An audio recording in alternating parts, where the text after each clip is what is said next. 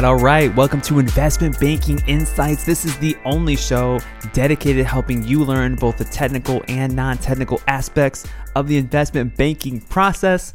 This is Alex Mason, your host. I hope you're doing amazing. Welcome to the number one investment banking podcast in the world.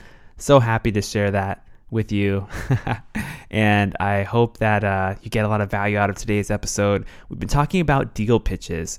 Last time we talked about BIP, Brookfield Infrastructure Partners acquisition of Triton International. That's one where I went a little bit more in depth into the nature of the deal, the elements of it. And today I just want to help you get a little bit more practice. Here's another deal that I looked at um, several months ago, which uh, it actually ended up closing so fast that I didn't even end up really doing a ton of research on it because it was just a very fast deal.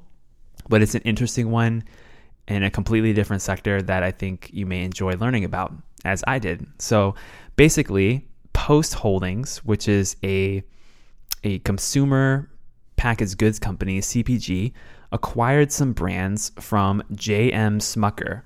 And JM Smucker, you may know them for their jellies and like peanut butter and their their spreads basically, like their food spreads.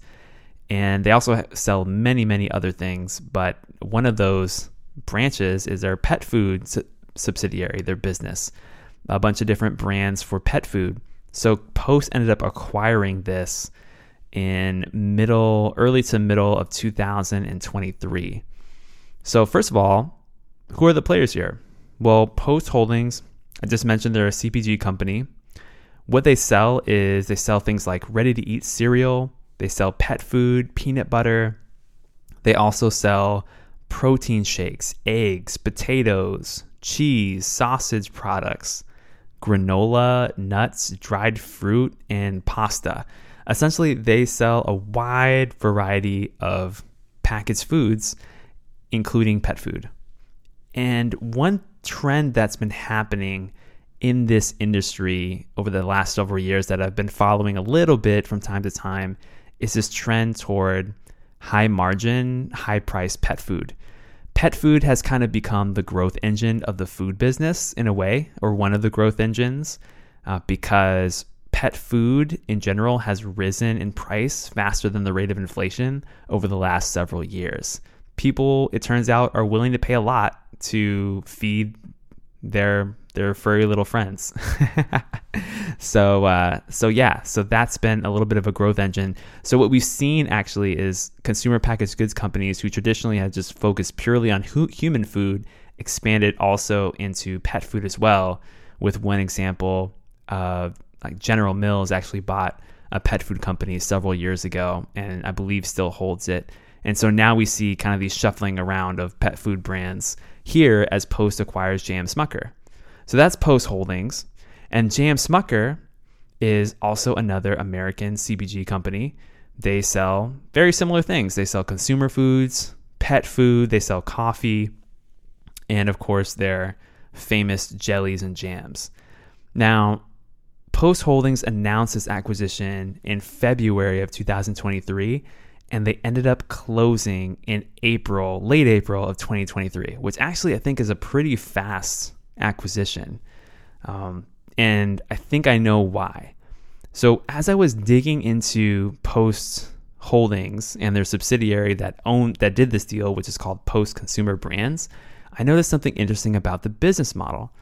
So what I noticed is that Post is different than a lot of other companies within its industry, which is that most businesses are in the business of just whatever they sell. And that's what they do, and they intend to do it for a long time. Look at a company like Campbell's Soup. They just acquire businesses little by little over time. Like, for example, they acquired Pepperidge Farms, I think in the 1960s. And if you're not familiar with that company's name, they make goldfish, the little cheese crackers that people love so much. And they're still being sold all these decades later, still owned by Campbell Soup and that's on its way to becoming a billion dollar brand all by itself. So, most of these businesses in the industry are focused on just selling their brands, improving efficiency, and acquiring brands selectively over time and creating more value. Like that's what a company does. But Post Holdings is a little bit different.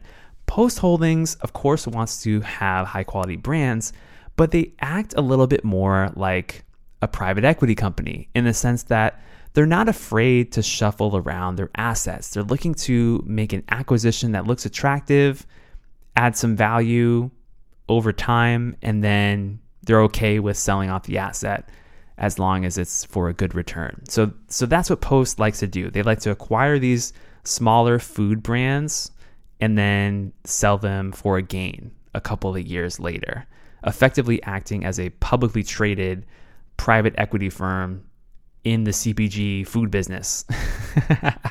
so that was something new to me that I learned. So they decided to do this deal. It cost 1.2 billion dollars and I'll go ahead and just read part of the announcement of the financial aspects of it. So, whenever you see a deal for a publicly traded company, the news section of the investor relations part of their website is going to have a press release. You want to read that press release in detail because it's going to tell you a lot of information about the deal itself. So, here's part of what that announcement looks like for Post. Post will acquire the pet food business for $1.2 billion on a cash free, debt free basis, subject to an inventory adjustment. Under the terms of the agreement, at closing, Post will pay $700 million in cash and issue to the J.M. Smucker Company approximately $500 million of new shares of Post common stock, which is approximately 5.4 million new shares of Post common stock. Post expects to fund the cash portion of the purchase price with a combination of cash on hand and through borrowings under its existing revolving credit facility. The transaction is expected to be leverage neutral. Upon closing of the transaction, Post pro forma net leverage ratio is expected to be 5.2x. Okay, and then it goes on and on. I won't read the entire thing, but effectively they expect, you know, millions of dollars in like synergies and you know net present value of tax benefits and all sorts of other details. But what is this saying? What is this basically saying? Well, the way that I would summarize this is Post is acquiring J.M. Smucker for 1.2 billion. They're spending 700 million in cash and 500 million in stock. That's the consideration. It's almost but not quite a 50-50 cash stock deal with a little bit more in cash than stock. And so that's what they're doing. The cash is coming from basically cash that Post actually has, as well as some of their short term borrowings. So Post is not going out and signing this huge term loan or some mezzanine loan with super high interest rates in order to fund this acquisition. No, they're funding it in a pretty conventional way, uh, with should have a relatively low cost of, of debt. So that's a plus there for Post and you know they're it's a leverage neutral deal which means they're not they're not creating this huge amount of debt on their balance sheet in order to do this. So it seems relatively prudent financially. Um, so that's essentially the deal. And this ended up closing in the end of april. And there's another announcement on their website where they basically just announce what happened. Um, and it looks like they ended up using some of their term loan facility and also created some new shares of stock in order to pay for the acquisition. So that's what happened. And you could also talk about things like the rationale of this deal. Like, why would they do this? Well, that's basically post business model. They act as a, as a quasi private equity company. These are pet food brands, which have traditionally higher margins than ready to eat human food, processed food products. And you might also talk about the fact that the deal is leverage neutral, so it, it doesn't increase the risk while potentially having great upside. You know, though these are the kinds of things that you could weave into a narrative when describing this kind of a deal.